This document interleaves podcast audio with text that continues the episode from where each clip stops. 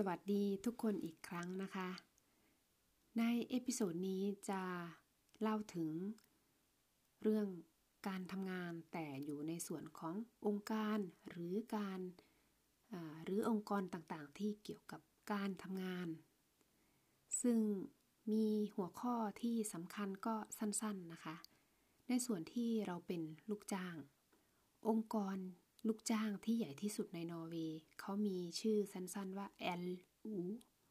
LU นะคะ LU นะคะ หรืออ่านว่าลูนะคะ LU ก็คือองค์กรลูกจ้าง ซึ่งเป็นองค์กรที่ดูแลลูกจ้างทั่วประเทศนอร์เวย์ แล้วก็เป็นองค์กรที่ใหญ่ที่สุด อีกองค์กรหนึ่งก็เป็นองค์กรที่ดูแลนายจ้างเจ้าของกิจการร้านค้าต่าง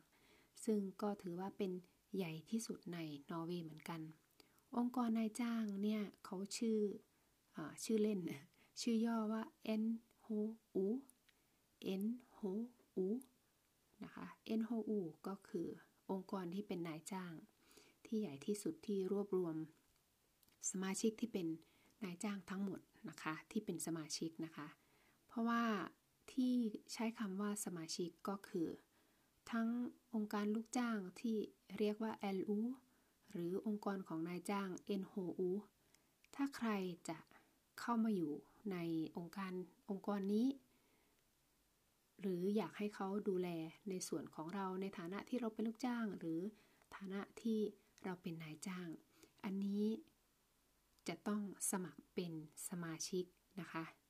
แล้วก็การเป็นสมาชิกก็คือต้องมีการ จ่ายค่าเป็นสมาชิกด้วยค่ะ เรื่องของ LU กับ NHO เนี่ย องค์กรลูกจ้างกับนายจ้างเนี่ยเขาจะต้องมีเงื่อนไขด้วยกัน เขาจะทำการพูดคุยกัน ตกลงค่าจ้าง ตกลงเวลาในการทำงาน ก็จะต้องเห็นด้วยกันนะคะ ฝ่าย LU เนี่ยก็จะปกป้องสิทธิ แล้วก็ผลประโยชน์ของลูกจ้างทั้งหมดในนอร์เวย์ NHO ก็จะปกป้องคุ้มครองแล้วก็รักษาผลประโยชน์ให้ส่วนของนายจ้าง แต่เวลาสององค์กรนี้เขามาตกลงกัน ตกลงค่าจ้างตกลงเวลาการทำงาน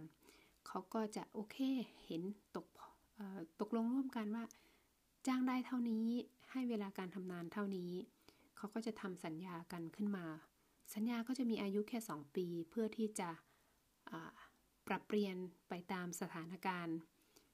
ปัจจุบันได้นะคะ เขาก็เลยกำหนดแค่ 2 ปี ถ้าเห็นด้วยกันก็จะมีเกิดข้อตกลงที่เขาเรียกว่า tariff of t a l e r